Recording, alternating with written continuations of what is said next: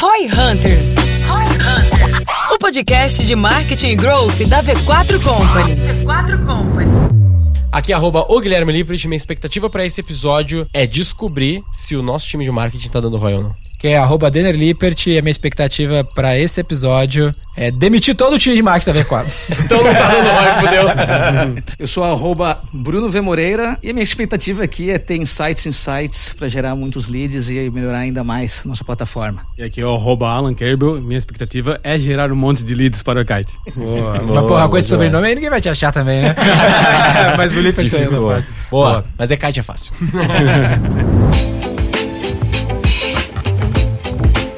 próximo episódio do Roy Hunters Podcast, vamos mergulhar no fascinante mundo da gestão de times de marketing. Você sabia que a eficiente coordenação de um time de marketing pode ser a chave para o sucesso de uma estratégia digital? Neste episódio, teremos a participação de Alan Kerbel, CEO, e Bruno Moreira, CXO do Ekite. Eles vão compartilhar suas valiosas experiências e insights sobre o assunto. Venha conosco em mais uma jornada de conhecimento e descobertas. Afinal, quem não quer dominar a gestão de times de marketing e alcançar resultados extraordinários?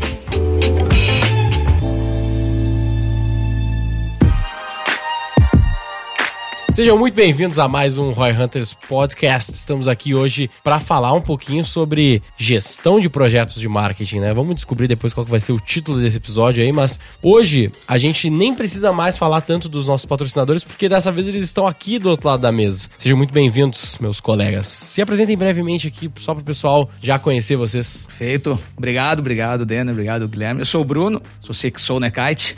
Sexou. Sexou. Gosto de sexou. É nome bonito, né, cara? Maqueteiro é bom de inventar nome. Eu sou o Alan, sou o CEO do Kite. Legal. Boa. Boa. Galera, o Ekite vocês já sabem, né? Tá com a é. gente em alguns episódios. É o sistema que a gente utiliza para gerenciar todos os 6 mil projetos ativos na V4. Temos alguns milhares de usuários aí da ferramenta. E a turma aí tem desenvolvido essa solução há alguns anos, alguns bons anos. E a gente quer entender um pouquinho, né, Gui, o que, que são os insights que a gente pode compartilhar com toda a turma aí sobre gestão de projetos, eventuais ferramentas que a gente pode utilizar, porque que a gente utiliza essa, que ela tem diferente aí de tudo que a gente já viu, né? É, um, um spoiler aí, eu acho que a galera não deve saber, a galera que usa o Ekite aí, tantos franqueados como possíveis clientes que estão ouvindo, é que pelo que eu lembro, me corrija se eu estiver errado, mas no passado vocês tiveram, tipo, um modelo como se fosse uma agência ou algo do gênero. É a origem da parada, né? E tinham dificuldades de gerir projetos, é isso mesmo? Isso. Como a gente era uma agência que tinha vindo de uma empresa de TI, a gente era muito chato com, com o processo. Uhum. Então, quando a agência escalou, a gente falou, cara, não dá para controlar dessa forma, né? Planilha, um monte de ferramenta adaptada de TI. Então, a gente falou, cara, vamos procurar uma ferramenta, não interessa quanto custe. A gente foi atrás e viu, cara, não existe falou, pô, já que a gente conhece mar digital, já que a gente conhece a parte de software, vamos uhum. encarar essa. E a gente pivotou a empresa. Mas vocês chegaram a tentar utilizar alguma ferramenta específica assim na época? E se quiser falar nomes aí pra gente ver claro. o que, que, deu errado?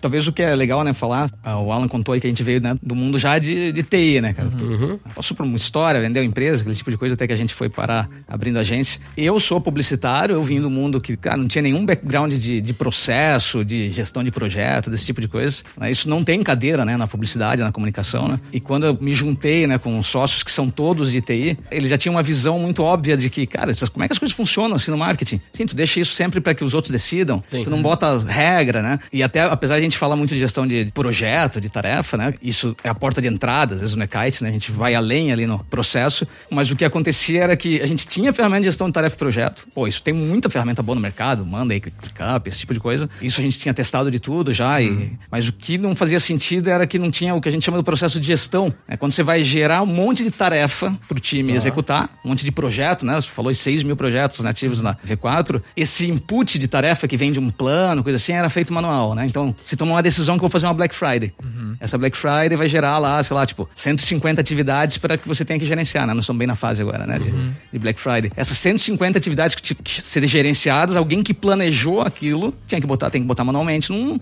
ferramenta, num Trello, qualquer coisa assim, né? Sim. Cada uma dessas tarefas vão, né, passar por etapas, checklist, tem que ter muita coisa que vai acontecer em cada tarefa. Isso é muito característico, né, do marketing, né? Então, eu estou complementando aqui, do, não, mas o, quando a gente diz assim que testou tudo do mercado, era, tá, beleza, cheio de ferramenta de gestão de tarefa e projeto, cara. Sempre era manual esse processo de os inputs das tarefas, os inputs de projetos, os inputs né, de, de planos e também né, o resto né, que acontece só num time de marketing, né? Que um monte de aprovação no meio de caminho, é a mensuração, né? Publicação. Publicação, né? Porque cada tarefa pode virar né, uma publicação de um anúncio, de, Tem de muita algo, né? troca de mão também, né? Que acontece de eu sou o cara aqui que planejei, daí eu passo pro designer, o designer passa pro copywriter, que devolve pro designer, que daí vai pra alguém que vai publicar. Tem muita essa passagem de bastão de uma mesma tarefa, né? Exato, e, e como a maioria dos softwares, né, eles pegam a Zana aí da vida, né, que foi o histórico dele, ah, foi criado, né, para time de TI, time de desenvolvimento, né.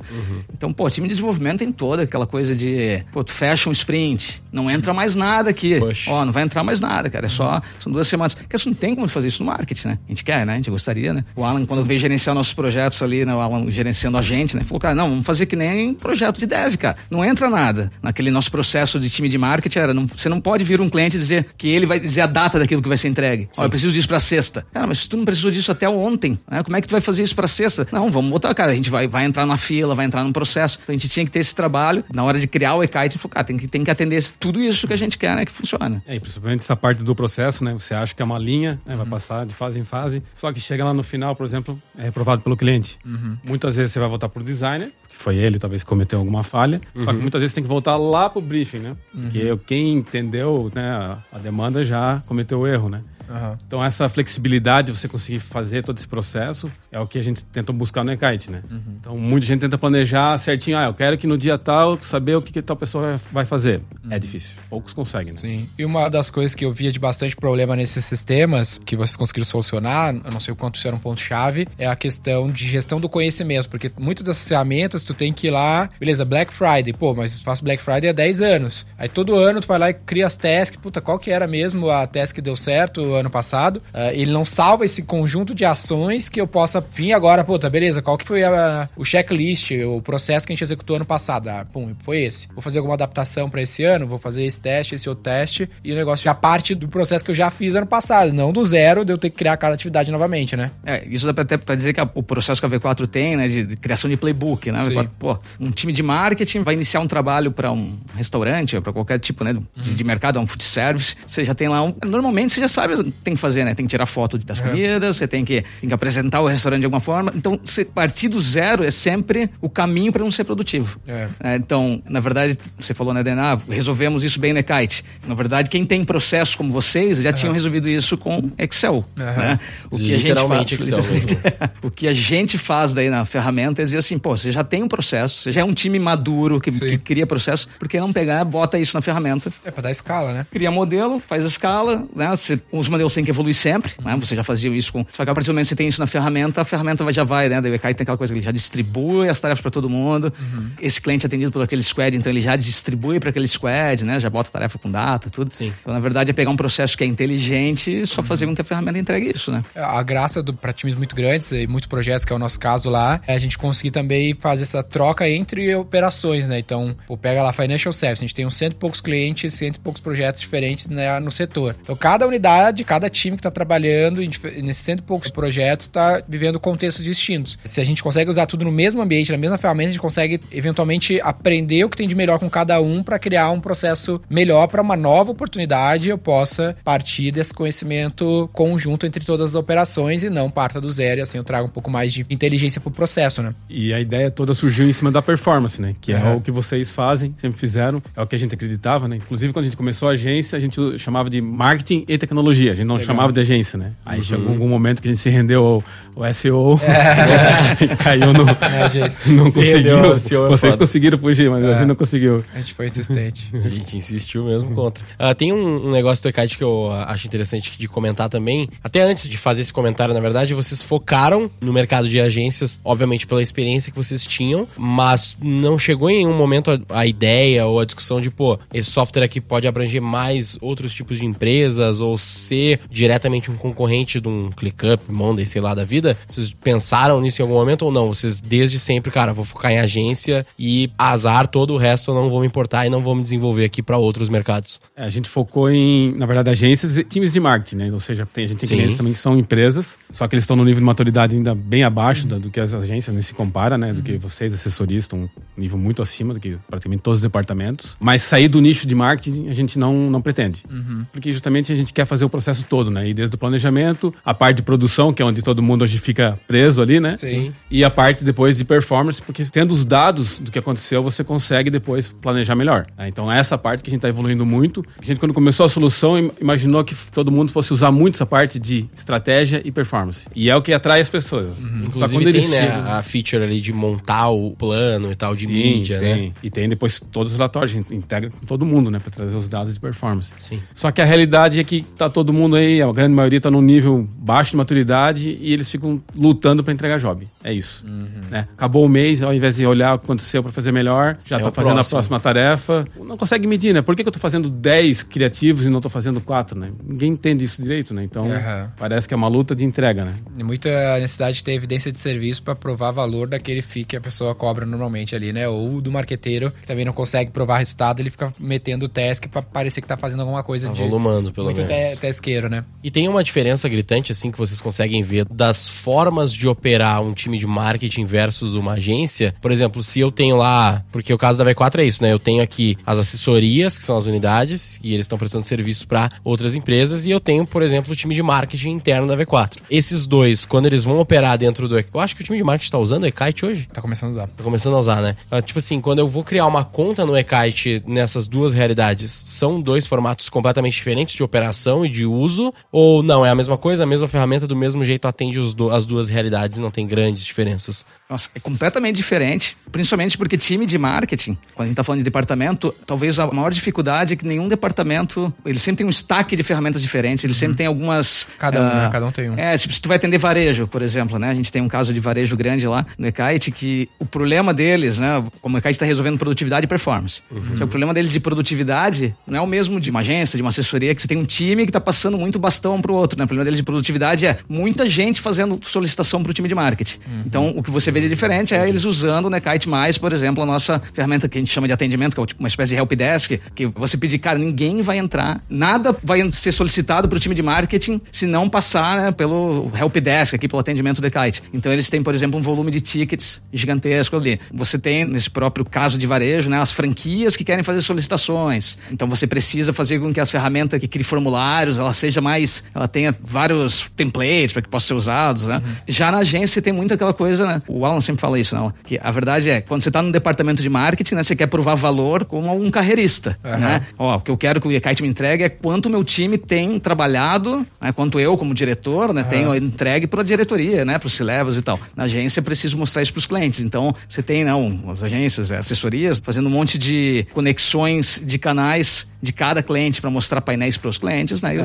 O, departamento de marketing menos conexões, mas querendo painéis que mostrem para o C-level o quanto eles estão entregando, né? O quanto eles têm feito a gestão, né? Você percebe que eles, o departamento é menos cobrado por resultado, né? Uhum. Ele é mais cobrado por entrega mesmo, por fazer uma coisa bonita, né? Atender um, algum grandão que pediu alguma coisa, uhum. do que realmente eles não têm muita cobrança, né? E vocês acham que o papel de vocês é fazer o que esses clientes aí estão necessitando ou de alguma forma tentar mostrar o jeito melhor de fazer por exemplo, no meu ponto de vista, é, é o jeito errado de lidar com o departamento de marketing. sim, sim. Aí eu imagino que vocês têm um papel meio conflituoso, que é tipo, pô, eu me rendo ao que o cliente quer, já que é assim o status quo, ou eu tento enfrentar e mostrar pro cara fazer de uma forma diferente de fazer. E educar, né? É, a gente tenta enfrentar. Hum. Um bom exemplo disso é agências que são focadas só em social media. Uhum. Não funciona, né? Orgânico, né? Se o cara só fica nessa parada, não funciona. O nosso produto não é a melhor solução para eles, uhum. né? Então muita gente vem de soluções específicas para isso. E aí começa a reclamar, pô, mas vocês aqui é um pouquinho mais complicado, tem que passar por isso aqui e tal. A gente fala, ah, o produto não foi feito para isso. A gente não acredita que isso funcione, né? Uhum. Como marketing. Você tem que fazer o processo completo.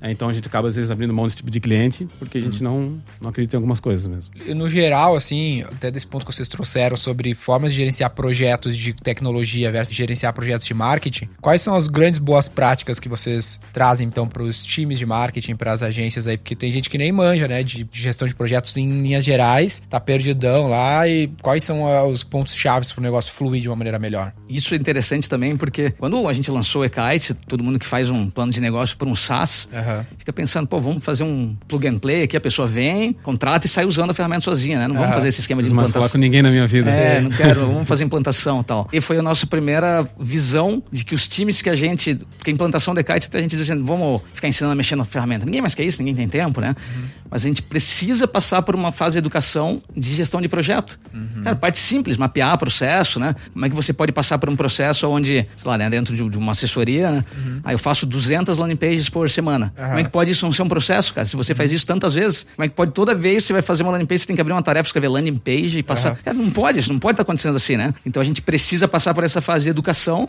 Quando a gente está falando do, do, universo de agências, assessorias, né? É um universo de educar na parte de projeto, né? E quando a gente está falando de departamento de marketing, a gente percebe muito que na criação do time, na criação. Pô, como é que eu monto uma equipe de marketing digital dentro do meu departamento? Uhum. O ECAT tem esse foco no digital, né? Sim. Então é comum eles nos procurarem para dizer o que, que, é mais do que a ferramenta, né? Ele está conversando ali numa fase comercial de perguntar: eu deveria ter um gestor de tráfego ou primeiro um copywriter e um designer? Esse tipo de pergunta aparece ali antes da ferramenta, né? Então a gente tem que sempre passar por essa fase de educação, como é comum hoje, né? No SaaS, né? Mas respondendo a pergunta, que a pergunta não foi essa, né? É. Ainda bem que eu tenho alguém aqui que tem TDAH, né, cara? Eu tenho TDAH, eu não é. Qual a diferença entre projeto de software né, e boa, projeto boa, de marketing, né? Isso, é. Software é muito mais fácil de gerenciar, nos compara, porque as tarefas são mais longas uhum. e passam por duas, três pessoas. Né? É, passam por duas pessoas. Vai ter alguém que vai fazer uma análise, muitas vezes nem tem. Uhum. É, alguém que vai construir e um vai testar. Uhum. Às vezes quem testa, quem fez análise também. Às vezes as interações são dias, semanas, meses, né? Já no marketing, passa por 10 pessoas, tem tarefa de dois minutos, que é fazer uma validação, tem tarefa de 10, tem a criatividade no meio, né? Uhum. Também não tem tanto no software, é um pouco mais matemático. Uhum. Então não tem comparação, é muito mais difícil. Mas tem alguma boa prática que tu acha que ainda tu consegue puxar? É, é o que a gente tentou fazer na solução, né? Que acho que a, gente, a boa prática, assim, são duas coisas. Primeiro, a priorização, uhum. que é muito importante, né? Tem muita coisa, o que, que eu vou fazer primeiro? A gente tenta sempre deixar que faça primeiro aquilo que tem que entregar primeiro, uhum. né? Não aquilo que às vezes é mais urgente só por ser, né? Então, ah, isso aqui é urgente porque é um cliente importante. Tem duas semanas para fazer. Uhum. E tem outra demanda que você tem que entregar daqui a três dias, você nem começou ainda. Né? Então, aquela você vai conseguir cumprir. Então, a gente sempre tenta fazer o processo de se define quando entrega e aí sim a gente puxa a data de início. Uhum. Basicamente essa, talvez a grande sacada ali, né?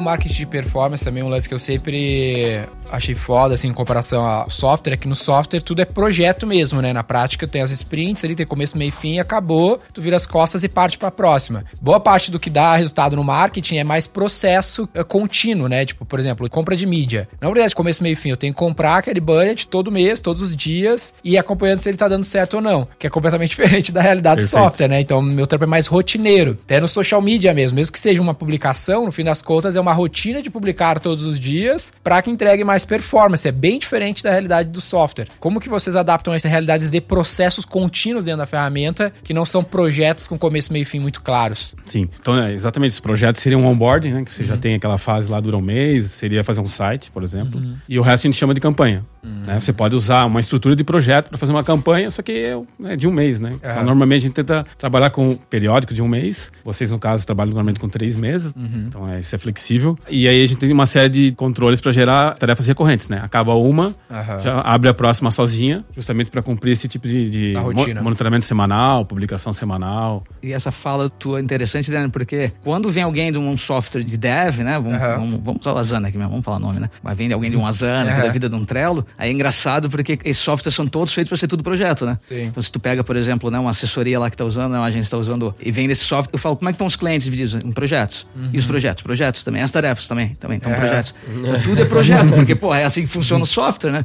Então, já começa uma confusão. Então a gente também fez uma hierarquia de informações que mudasse isso, né? Legal, workspace, daí projeto é projeto, daí a gente chama de campanha, como o Alan tá falando aqui, o Alan dá a resposta curta, eu gosto de dar a resposta longa. Como é que é a, a hierarquia da informação hoje dentro da lógica de vocês? A gente divide, né? As workspaces, porque daí a gente até chama assim, botou nome mais específico, porque é Workspace. Você está num universo mais de uma agência, você vai usar isso os clientes. A gente vai recomendar que seja os clientes. Tá. Embaixo dessa Workspace de um cliente, né? Então eu estou atendendo é, né, americanas. Uhum. Né? É, Nós usar o exemplo da americana. É, Smart Fit, Smart Fit. Não, eu acho que está mais em alta do que mais.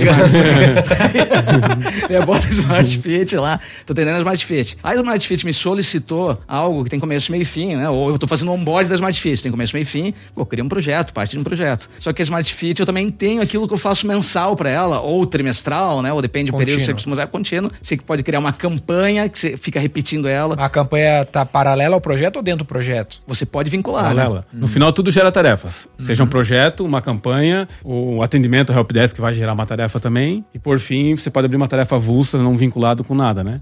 Então, assim, o- a campanha seria Dentro quase do que um. eu posso ter uma tarefa solta. Pode, pode ter Recorrente, solta. né? Todo dia, Guilherme Lippert tem que monitorar uma campanha. É, ou avulsa mesmo, né? Então, você pode abrir. Pode abrir E só pra- Cada tarefa também está associada a um tipo de tarefa, que daí já tem todo um conjunto de comportamentos e quais etapas tem, para quem que isso vai ser alocado, né? Tem uma feature muito legal disso aí também, que o cliente pode solicitar uma tarefa, né? Isso. Tipo, tem um caminho, ao invés do cliente, tipo assim, falar com o account, com o atendimento e depois o account lá e cadastrar, que também funciona, o cliente tem um link dele lá, É igual um lugar que ele pode fazer um- uma solicitação de task que cai lá no fluxo, tá ligado? Mas ele não Pra tem uma visualização do fluxo. Não sei, não, workspace. ele não tem. É, só se botasse o cliente pra dentro da ferramenta. Como e usuário. E essa é uma das diferenças também de departamento para agência, né? Porque daí quando a gente fala, ó, você pode, por exemplo, criar um formulário que ao ser respondido, ele vira uma tarefa. Uhum. Aí se tu pensa isso numa assessoria, né? Vou falar lá com uma franquia da V4, talvez tu tá louco, o cliente vai poder criar uma tarefa direto, né? Uhum. Fala, não, então pode, você pode fazer que ela, em vez de virar tarefa, ela passa por um processo de triagem ainda. Sim. Passa por um ticket que alguém tem que ver. Já no departamento é normal, né? Me corrija se eu estiver errado, mas mas no departamento existe o cliente ainda, só que o cliente são as outras áreas, né? As outras áreas, os departamentos, O departamento ele vai ter, negócio, né? tipo, um workspace só normalmente, né? Ele vai ter o workspace não dele lá. outras BUs, talvez. É, Ah, isso. é, Ou design de pode ser, negócio, ser, ou, verticais, né? é, ou endomarketing, alguma coisa assim. Não, se pode tiver separar. múltiplos times de marketing, né? O cara tem Também. dois BU, tem dois times de marketing lá, daí ele vai ter dois workspaces, né? Mas se for um time de marketing só, talvez seja um workspace só com vários projetos, que cada projeto pode ser uma BU também. O cara vai poder se organizar de, de várias formas, né?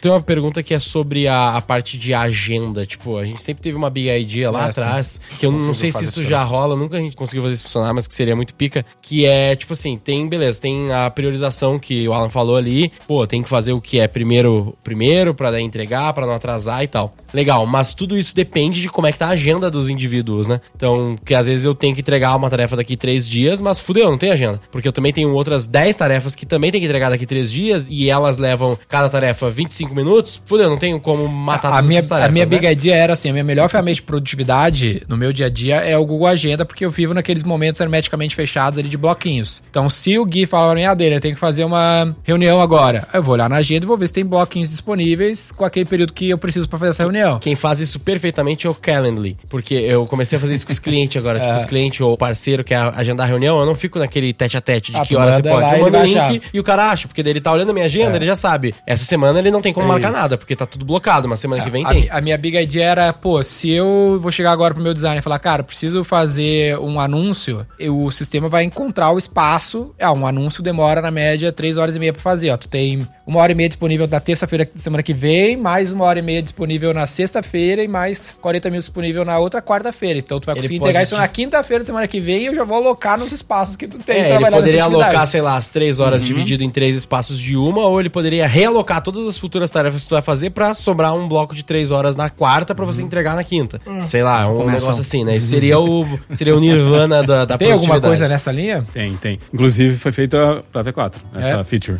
Porra, aí, lá. então. Ela não Caralho. chega no horário, né? Ela não chega a dizer assim, é, de tal hora até tal hora, mas por dia. né? Nesse dia eu vou alocar essas atividades aqui e aí a gente Mas ela considera o tempo pra realizar cada atividade. Isso, Que eu tenho X horas cada disponível no etapa. dia. O que a gente chama de workload, Workload, né? A né? carga de trabalho. Isso. Então você Ah, sim, define que as pessoas me entregam 8 horas por dia. Tá. Aí ele tem uma visão que mostra a pessoa todos os dias e uma bolinha dizendo se tá vermelho, se tá verde, se ainda cabe mais demanda, e ele vai arrastando ali e fechando Qual que, esses é, qual horários. que é a média de horas que a galera coloca que o pessoal trabalha na V4? Eles colocam 8 horas, ele É, mantém. Tu horas. pode mudar, Ah, né? por- sei. por- por- 14, É. foda. É, os- o overtime fala, não registra, né? não registra. Mas como, como é, como é que ela funciona? Qual é o caso de uso aí dessa função? Vamos pensar assim, né? Você foi lá então e definiu que cada pessoa tem as suas Oito horas de oito trabalho. horas, né, de trabalho. Sete É, dias por semana. E aí cada tarefa, né? Sete dias por semana.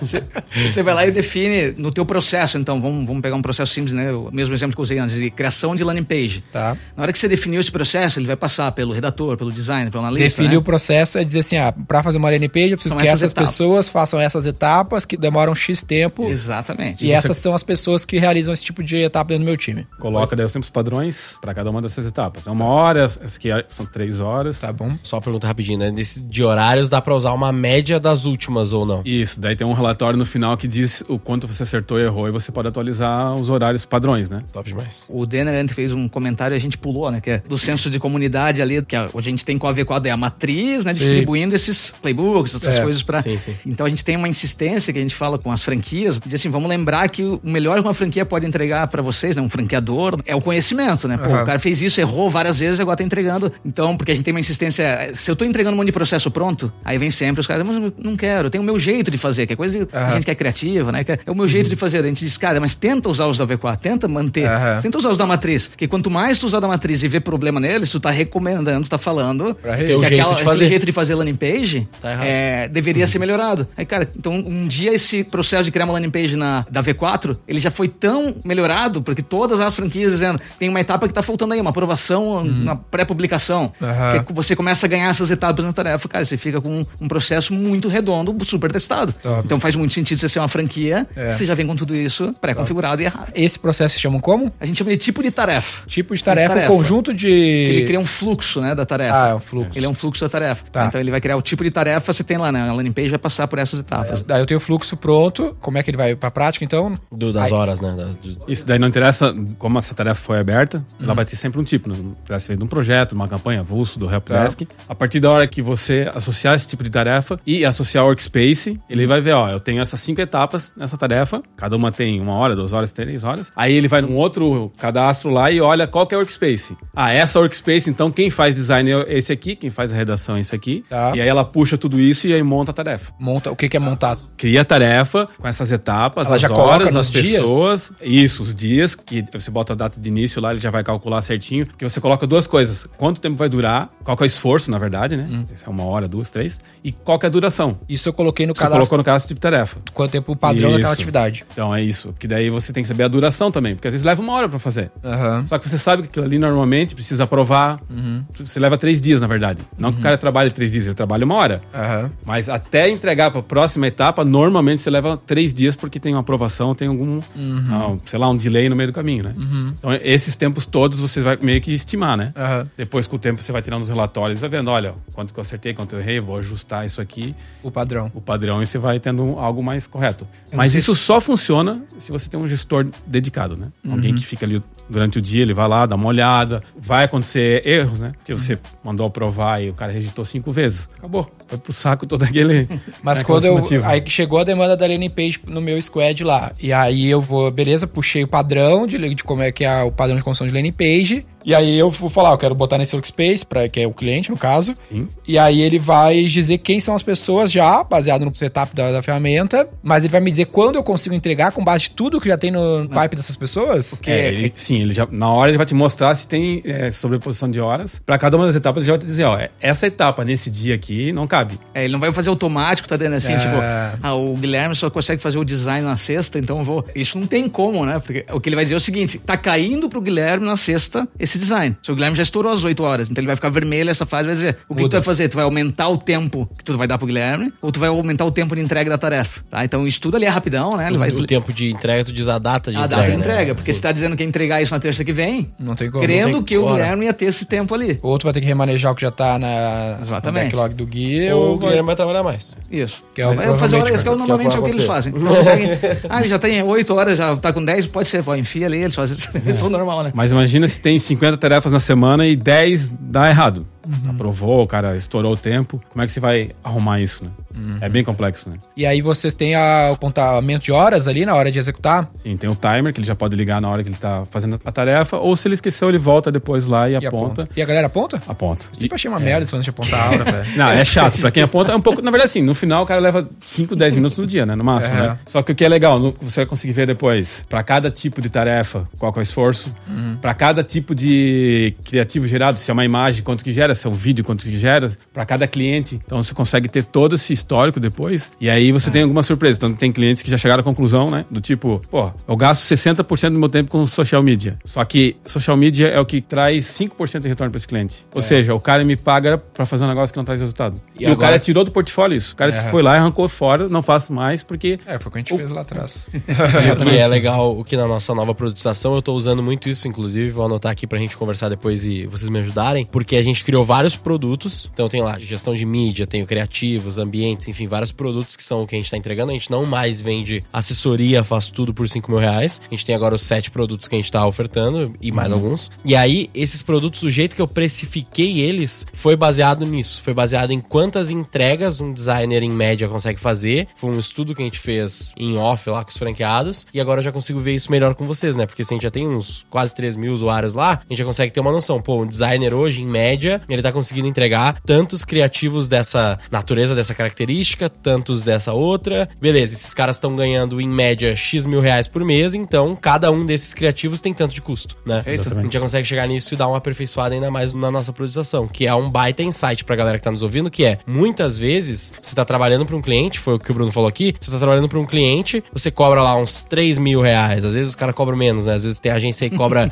400 reais pra fazer tráfego, 200 reais pra fazer social media, sei lá, o cara tá pagando 800 conto pra fazer um monte de coisa pra você, e aí você vai ver que vai existir, porque sempre existe, clientes que estão pagando a mesma coisa e que te exigem muito mais, e clientes que estão pagando a mesma coisa e te exigem muito menos. No fim das contas, às vezes você até tá lucrativo, mas existem vários clientes que estão matando muito essa tua lucratividade. Uhum. Porque os caras exigem demais que você não sabe controlar, você não tá usando um e-kite da vida para controlar, e eles estão te exigindo um monte de coisa sem entrega, porque né, eu não vou perder o cliente, uhum. mas isso é um detrimento muito grande para tua lucratividade no longo prazo. Isso é uma coisa que a gente já tava vendo há muito tempo e a gente tá começando a resolver isso. Vocês trazem uma visão depois de rentabilidade, assim, de quanto isso tu gastou seria muito legal, cliente? É que tu já tem a expectativa de horas versus a realidade. Por isso que é importante apontar a hora, né? É. Eu, eu fui diretor de arte, né? Fui designer, né? Isso lá em 2005 e tal. Cabelo branco, né? Entrega, é. né? Também. 2005 Uma... eu tinha 5 anos. É. Porra, que vergonha. Então eu não, nem vou... É. Mas uma coisa interessante é que quando me junto com o pessoal que é de dev, com o Alan, meus sócios, não existia essa cultura de apontar hora é chato, né? Cara, faz parte do trabalho, pô, eu tenho que apontar hora, eu tô trabalhando.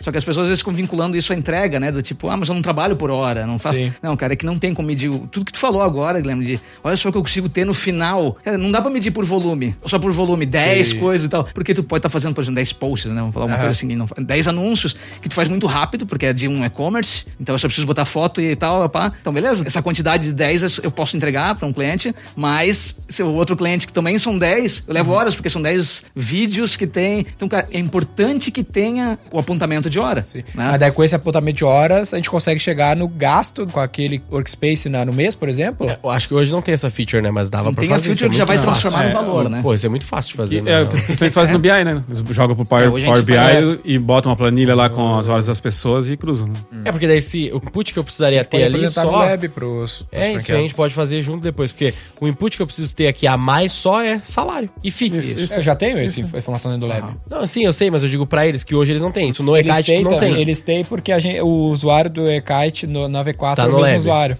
Não, sim, tudo bem, mas eu digo assim, no, hoje no, no padrão, né?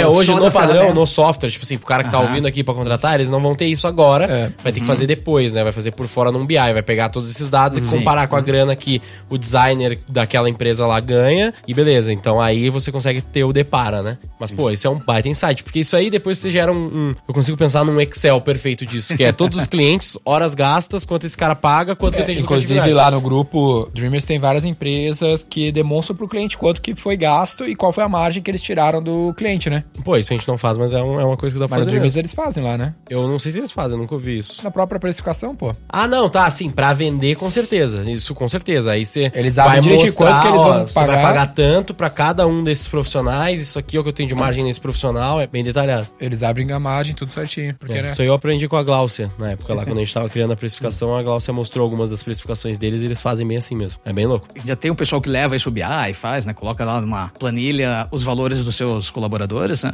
Muito para uma agência, uma assessoria ali, isso faz sentido para você entender a tua rentabilidade, né? Do time, do que você vende, né? Sim. E no departamento de marketing é o que, cara, isso faz diferença pro ROI, né? É. Porque eu entender também quanto que o meu design dentro do departamento de marketing, porque quando um departamento de marketing tem uma agência, ele pode botar lá para fazer o cálculo de ROI dele o valor que ele paga pra agência, né? Então eu pago, pago 10 mil pra V4 aqui, né? Tá aqui, esse aqui tá, vai junto para poder calcular o ROI. Agora já dentro do departamento, tem o time ali interno, a parte, ele consegue fazer isso também por, faz sentido, já tem gente que pede lá pra gente, ah, quero botar o valor do colaborador. Tem uhum. vários estudos isso, né? Ah, já tem, fizemos tem. Não, mas é bem simples também. É, não é complexo. É que como, né? por que resolvendo BI? Porque cada um quer fazer um jeito, um quer calcular lucro, outro quer botar mais, mais dados, aí começa é. a virar uma, uma bagunça. É.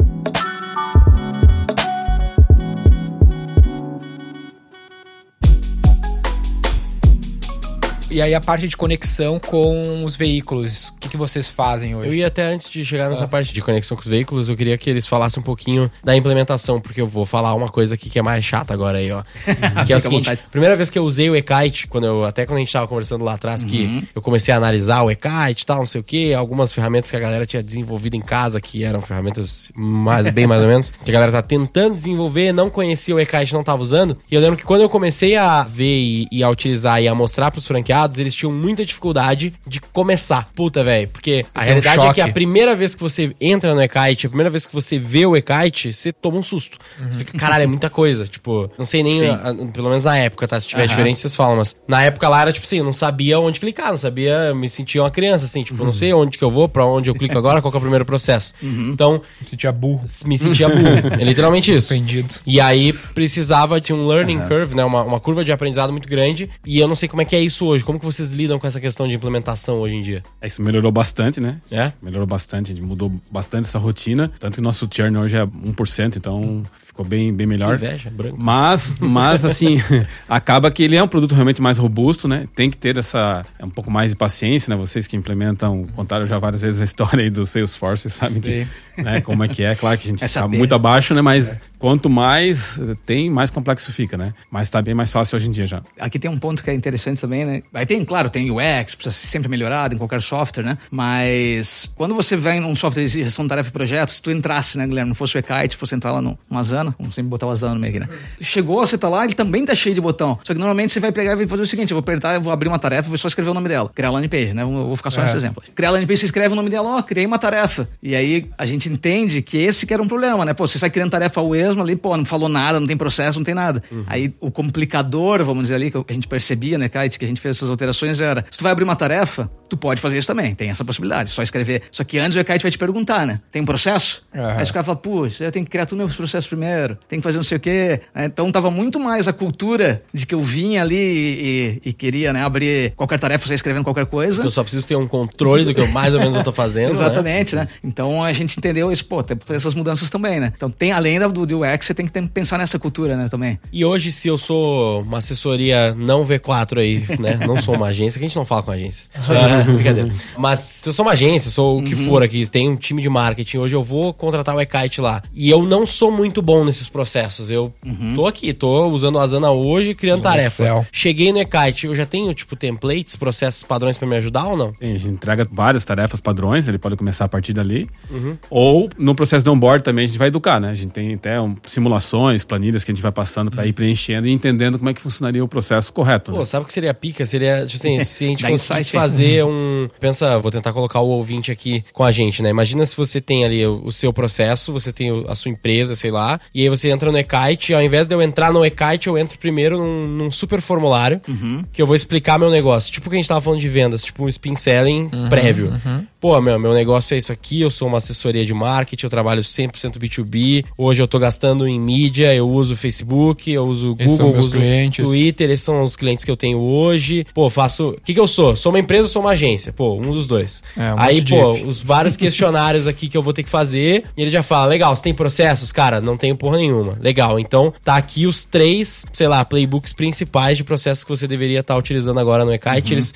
se parecem dessa forma aqui, ó, seu projetos vão ficar geridos dessa forma. Aí o cara fala, ah, esse aqui eu gostei, quero esse, pum, já cospe lá no e-kite, tudo prontinho. Seria da hora, hein? É não, isso aí é, é legal. da hora. A pessoa no o... Porque no início, se eu chego lá e aí eu... Vê se a experiência é essa hoje, ó. Uhum. A experiência que eu crio uma conta no e-kite, eu entro lá, eu tenho uma library, uma biblioteca de playbooks ali que eu vou escolher. Uhum. Cara, não sei nem o que escolher, tá ligado? E nesse processo de onboarding que tu falou, o cara cadastra, só de cadastrar os clientes, já vai criar os workspace padrão, já é, dá uma for, sensação se de for a agência, eu falo, cara, tenho esse, esse, esse, esse, esses clientes aqui, que são desse formato, legal, pum, já cria lá os, as workspaces, já cria os projetinhos para ele. É. Não, esse insight é ótimo, né? Seria legal. É que o, você tem que pensar assim, né? O, seria legal porque o processo padrão hoje de qualquer SaaS, né, que você vai entrar, né, então vamos fazer quando você tá lá entrando no ClickUp. Aquele tour, né? Ele vai te fazer um tourzinho, mas ele vai te fazer umas perguntas até, não nesse diagnóstico nesse nível, que daí tá, seria o teu insight é legal, né? Que é quase um diagnóstico, né? Sou uma agência, tenho tantos clientes, né? Uhum. Porque normalmente você vai lá em qualquer ferramenta, ela vai fazer o quê? Ah, eu, eu sou uma agência, então tu é do setor de marketing. É que o Aí problema... ele vai te dar um template. O problema desses Você com tour- template vai jogar fora, né? É, eu pensei no. Eu desse pensei estudo é que tu precisa que tour. o cara pense. Pô, tá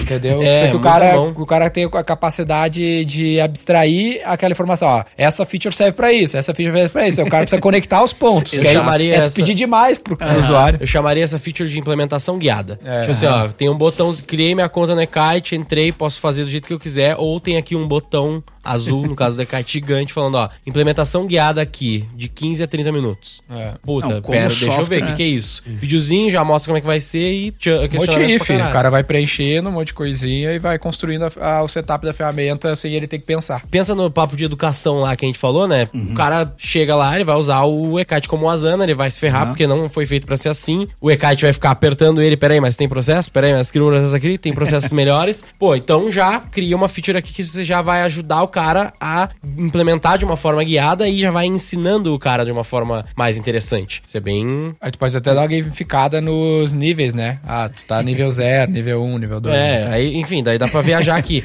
Mas se você que tá ouvindo aí acha que isso te ajudaria, tipo assim, porra, essa ideia do Gui ou o Ekite sendo usado dessa forma seria muito legal porque eu não tenho processo, eu não saberia usar uma plataforma dessa, manda no meu direct lá, cara, ideia boa do Ekite. Vamos ver quantos tem, daí já viram uma pesquisa aí pro pessoal ver se Boa, implementar boa. algo assim. Isso também eu aprendi muito com o Alan, pela experiência que o Alan tem em software, né? Mas assim, ó, o sonho de, de software era que você não tivesse que fazer implantação, implementação, Sim, né? Às vezes a, a gente, quando vai contratar um software de qualquer coisa que seja, a gente pensa que talvez aquela empresa de software tá cobrando a implantação porque, ah, é fonte de renda. Alguma... Cara, mas o nosso sonho era, cara, eu quero ter mais clientes entrando fazendo isso aí automático. Né? O problema é que dependendo, né? A gente pega o ferramenta de automação. A gente acompanhou muito, por exemplo, né, no, no início do RD, né? O Sharp Spring, né, também, que tava, que tive campaign. Os caras vinham pra ferramenta de automação, ela tinha tudo. Pô, Aham. tem, tenho aqui cultura, eu tenho esse processo todo, aí o cara chega na ferramenta de automação, era só ele disparar um e-mail, alguma coisa assim, só que ele não tem um planejamento. Né? Ele não planejou, cara, tu, não serve pra nada uma ferramenta de automação de marketing se tu não sabe o que tu vai fazer. né?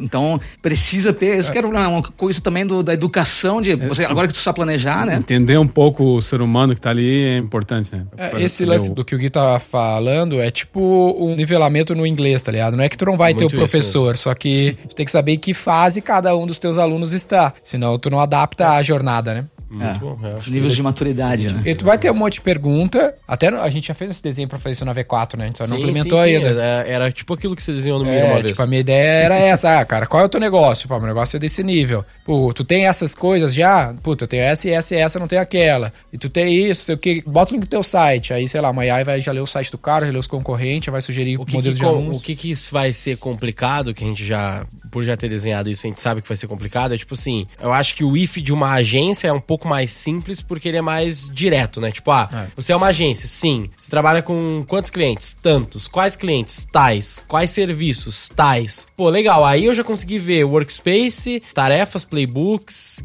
tipo, várias coisas que dá pra criar ali como padrão. Ó, vou criar um cliente pra você padrão com esse playbook, esse aqui é o seu cliente de exemplo. Nos outros você pode só clicar o mesmo botão e usar o mesmo template, ou nos que você entrega serviço A e B ou B e C, você vai usar esses outros templates. Relativamente fácil de montar. No de empresa é mais embaçado, porque daí o de empresa você vai ter, ah, você é um departamento de marketing de uma empresa? Sim, sou. De qual? Varejo. Varejo qual? Franquia? Franquia. Puta, franquia tem solicitação de não sei o quê. Ah, não, não é franquia, é interno. Puta, daí não tem solicitação, daí tem outras. Aí começa a ser muitas branches, né? Muitas ramificações aqui, daí começa a complicar. Mas aí o problema é de vocês.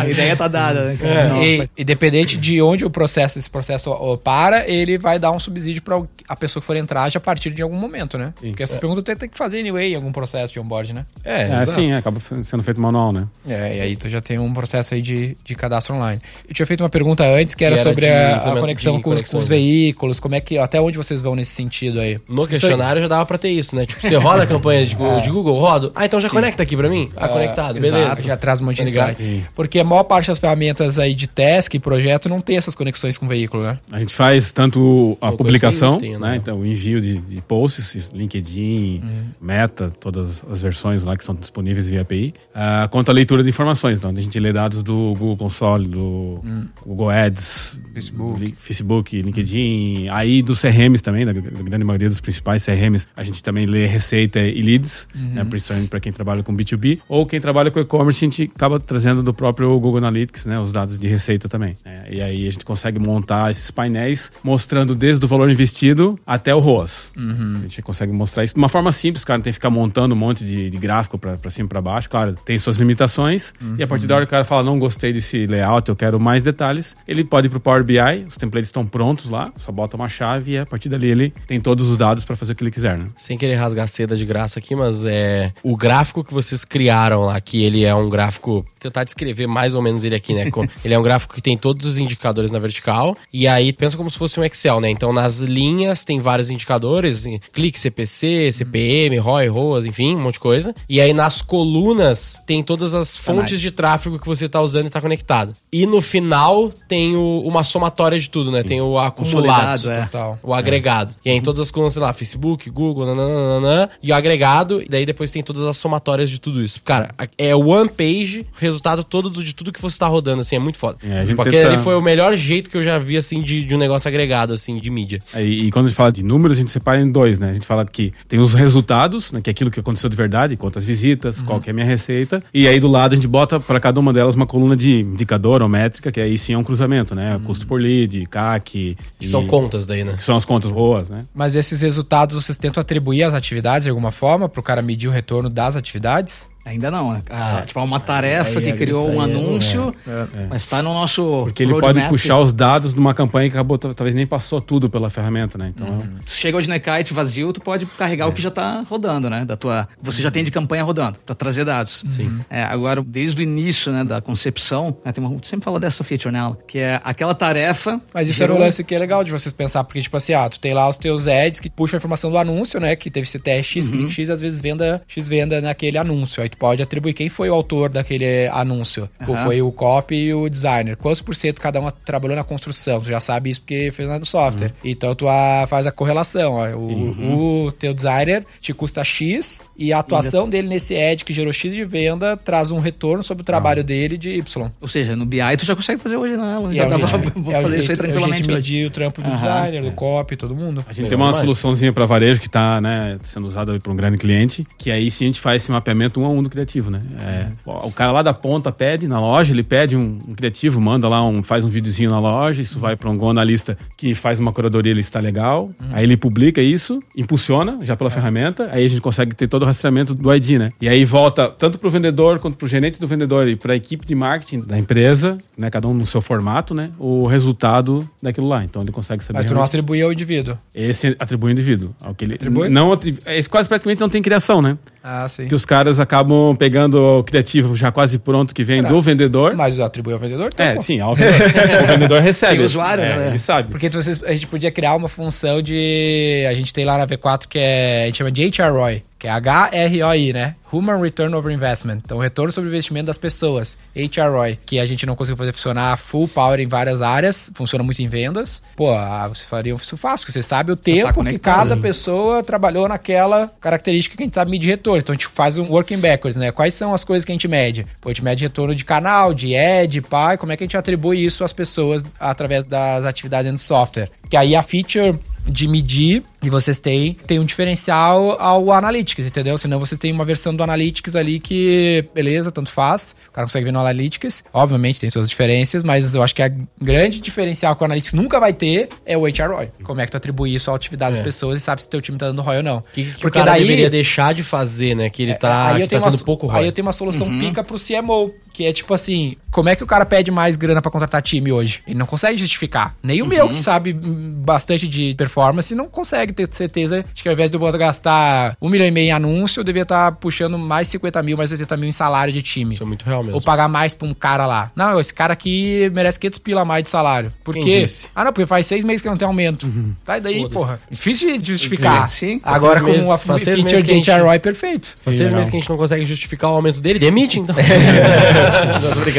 É, tem, tem, tudo pra isso acontecer, né? É. Já, a gente já tem. Então, pô, isso faz sentido mesmo. Uh -huh. Ah, mentoria de graça. É. ah, o brainstorm aí, é, o né, brainstorm, porque a gente também usa, então a gente acaba se beneficiando, mas também faz sentido pra galera que tá nos ouvindo, porque eles vão entendendo como que eles vão aplicando é, isso. E esse insight do né? HROI, enquanto a turma aqui do EKIT não desenvolve alguma coisa deles aí pra você puxar, é um conceito legal de você aplicar, né? Tentar buscar. Todo mundo tem essa dificuldade, quero pagar uma remuneração variável. Bônus pro designer pô, nenhuma assessoria que tá nos ouvindo sabe fazer isso direito. Sim. Tá aí um jeito de tu provar quanto esse cara merece. Ah, eu vou distribuir 150 mil reais de bônus no período. Quanto que é para cada um? Aí tu vai medir, ó, do resultado inteiro, eu sugiro que tu pague 10% para esse cara, 5% para esse, 25% para esse, porque no meu HROI eu atribuí o resultado às pessoas dessa maneira, baseado na atividade e o valor que as atividades geraram. Porque às vezes vai ter um designer que entregou mais task, entregou 10 criativos e um que entregou 2. Só que os dois desse cara gerou 150 mil de venda e os 10 desse cara gerou 50 mil de venda. Esse cara trabalhou mais e entregou menos resultado. Sim. Uma coisa interessante é, vocês viram que a gente iniciou, o Guilherme começou aqui falando de gestão de tarefa e projeto. É.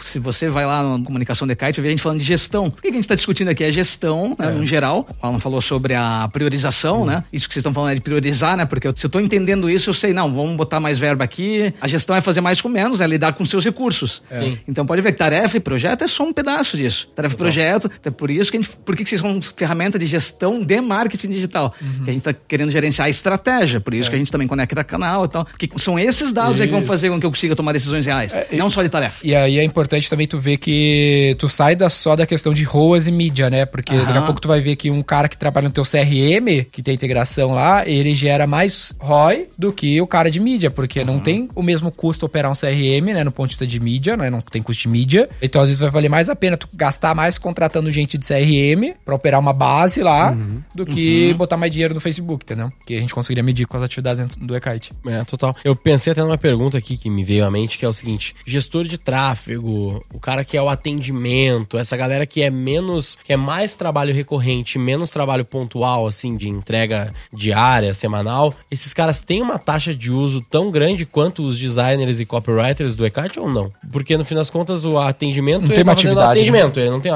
sei lá, uhum. ele tem que fazer um PPT às vezes. Uh, o gestor de tráfego ele tem que otimizar todo dia, olhar as campanhas todo dia, e fazer campanha, sei lá, as três, quatro vezes na semana ele vai criar campanhas novas, aí vai estar tá lá. Mas eles têm uma taxa de uso similar ou não necessariamente? Com certeza é bem menor do que o pessoal que está ali no dia a dia, né, Cadu? No chão de fábrica, né? Uhum. Mas o que, que acontece, né, Kate? Quando você cria um processo, né? Você tem dois exemplos, né, Guilherme? O gestor de tráfego e o atendimento. Tá bom. O gestor de tráfego faz muito sentido ele estar tá ali no e-kite, porque você pode ter bem como uma tarefa recorrente de monitoramento, para que eu possa dizer quanto eu levo, quanto eu gasto fazendo monitoramento de campanha, por exemplo. Né? Uhum. E ainda tem os dados, né? Que vocês já falaram aí, os dados para eu poder entender as campanhas. Uhum. O atendimento, dependendo de como é uma estrutura de um time de marketing, né? É, ele participa tanto da fase de abertura de tarefa, depois essas tarefas voltando para ele, né? Então, é muito comum em agência, né? O atendimento faz o papel do aprovação, né? Ele é um QA, né? É. Uhum. No e-kite você consegue gerar do e-kite com um link que você manda ou por WhatsApp ou por e-mail, que a pessoa clica nesse link e vai lá e pode pinar assim, eu não gosto dessa cor, né? Não gosto uhum. disso aqui. Então, você, o papel do atendimento em relação a aprovar, tá ali também. Ele também pode medir o tempo que leva para isso, né? Legal. Mas com certeza é bem menos, né? Do, Sim, do tempo menos, que. É. é. também tem questão de educação, né? Poderia usar um pouco mais o gestor de tráfego para anotar até o histórico dele, né? O que, que eu fiz numa semana, o que, que eu fiz no outra.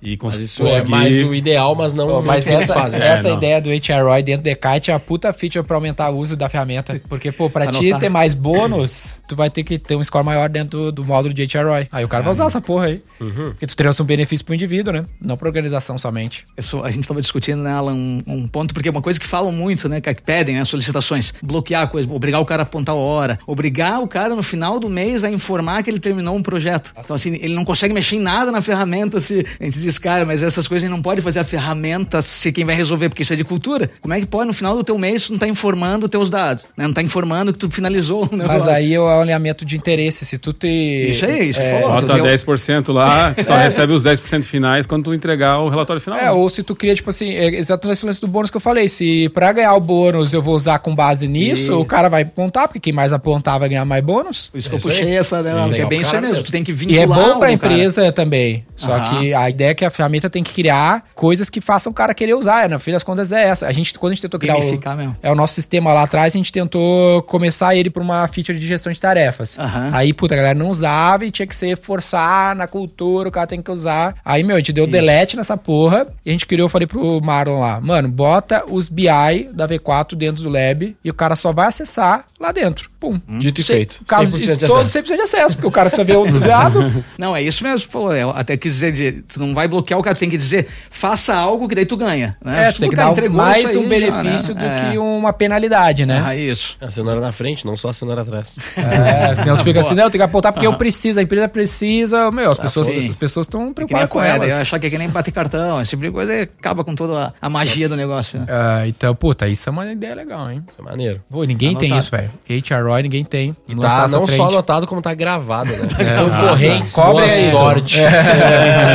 Abre aí. Muito bom. Ah, vamos finalizando, eu acho, né? Quem quiser usar, como é que funciona? Qual que é a oferta especial pros ouvintes do Roy oferta Hunters? especial? Tem Opa. oferta especial. Tem mesmo? Olha aí. Sim, Pode eu inventei essa é. Quem eu chegar lá plantei na verde colimador. e disser que nos viu, né, no, no Roy Hunters, né, vai ter 20% de desconto. Caralho, 20%. Pode, pode vir lá, já tem, né, o, já temos o link ali também, Legal. fala, diz que ouviu, né, assim a gente já também mede o ROI. É, isso aí. É isso aí. né, Se quiser botar é, o link, link metrificado ali, a gente E consegue tem botar também. trial Perfeito. ou é só pagando agora? A gente já teve, tra- não funciona. Então paga lá, pô. É aquilo que eu falei, cara, é é. difícil Tem plano cara usar. básico, né? Tem um plano básico. Mas olha só que loucura. Se vocês fizessem a feature que eu falei pra vocês, aquilo ali vira um funil. Porque o cara não um precisa PLG. nem criar a conta, é total PLG, porque daí você vai fazer o quê? Ó, descubra aqui qual que é o jeito correto de medir o seu time de marketing. Uma cópia melhor do que essa, mas... Cara, é isso aqui. Veja se você está tendo o máximo de eficiência na gestão do seu time de marketing ou na gestão da sua agência. Responde o questionário, vai demonstrar o, o e o HROI é a puta seria pra vender, velho. Como medir o ROI do seu time? Pô, qualquer rede de marketing vai querer essa porra, mano. Aham, é verdade. Então- Os dois são, são bons demais pra aquisição. Como provar o valor do E seu retenção. salário. Já, a gente já, já tá Ah, registrado só aqui. vou né? jogar esse Não, e aí vira. E aí vira podcast na mão dos 10 e falar, ó, uma semana, uma semana na mão. É, e aí vira também um, um argumento que é que nem aquele negócio do colaborador querer a plataforma, talvez. É, Porque daí, isso aí. se tu convence o designer, o gestor de tráfego, que, cara, assim eu consigo mostrar mais valor na empresa, eles vão talvez querer o e-kite na empresa Vocês deles, têm tá funções padrões entre clientes? É, Na V4 a gente tem lá designer, pá, mas é, tu tem a categoria designer entre. é, tipo assim, quando o cara vai cadastrar um colaborador lá, ele seleciona ou ele descreve? Depois, quando ele vincula naquela matriz, né, que vai dizer quem faz o que pra pra qual cliente, é que faz esse relacionamento. Mas, É, mas Porque ele, ele, é pode ter dois papéis, vamos supor, né? Não, porque- até que tem que pensar Porque, assim, né? porque qual que é a minha Vai ideia, lá, no fim das contas, assim, ó. Se tu faz essa feature aqui Aham. e tu vai ter os designers criando anúncio em trocentos clientes de vocês, Uhum. V4 e, N- e vários outros, e tá atribuindo retorno, né? Benchmark. No final do ano, tu pode fazer uma premiação, o melhor designer do Brasil, entendeu? Com Sim, base puta retorno que sobre investimento. tá? Fora, É, essa é fora. E além disso, e além disso, tu pode fazer benchmark. Porque tu pode falar assim, ó, Sim. dentro da tua categoria, dentro, você é uma agência, teu Puta, designer é tá tendo velho. essa Que é produtividade o que a gente quer aqui, fazer dentro esse- da V4, entre unidades, né? tá tendo essa produtividade e esse HR ROI aqui, É. cara, na- considerando a média de agências no Brasil, ele tá um pouco abaixo. Ou ele tá muito acima, parabéns. É tudo Dá que o marqueteiro tu- quer saber isso aí, né? É isso aí. Tanto que bem, Isso é um puta asset. Aham, bom. Não, bom demais. Podia Tá fazer bem. um concurso do pior também, né? Já. É, então. A galera fica com medo, né? Vai merda. Vai merda. O top, top 10% piores designers do Brasil. Imagina o- ter, fazer o cara. grupo pegar as artes deles e mostrar assim. Olha essa merda aqui. Ele é dúvida que você quer Essa merda aqui ele levou 18 anos pra fazer. Olha essa destruição de valor aqui, ó. Caralho, public shaming, tá ligado? Top demais. Fechou mais uma aí. Boa, mais Galera, acessa lá e Kite, faz o teste no sentido de pagar para poucas pessoas usarem, para você sentir a, a ferramenta. Pô, não tem dúvida aí que vai fazer a diferença, né? Com O certeza. time de marketing conta pra nós. A gente investe pesado, toda a rede utiliza e não tem. 3 mil pessoas quase solução. usando já a ferramenta lá na V4. Lá na Negócio é V4 top. não é uma opção, é uma obrigação, todo mundo tem que usar. É adicionalizado. É, exatamente. Ele tem a escolha de usar ou de trabalhar em outro lugar.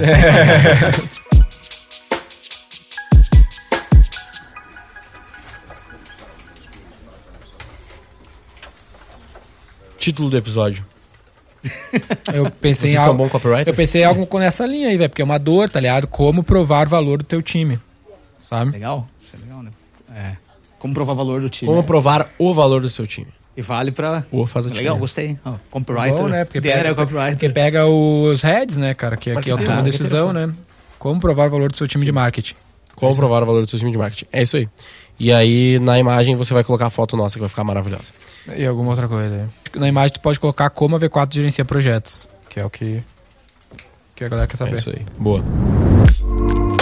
Siga o Roy Hunters no youtube.com barra Roy Hunters e no Instagram pelo arroba Roy Hunter Oficial e faça parte do nosso grupo do Telegram com conteúdos exclusivos.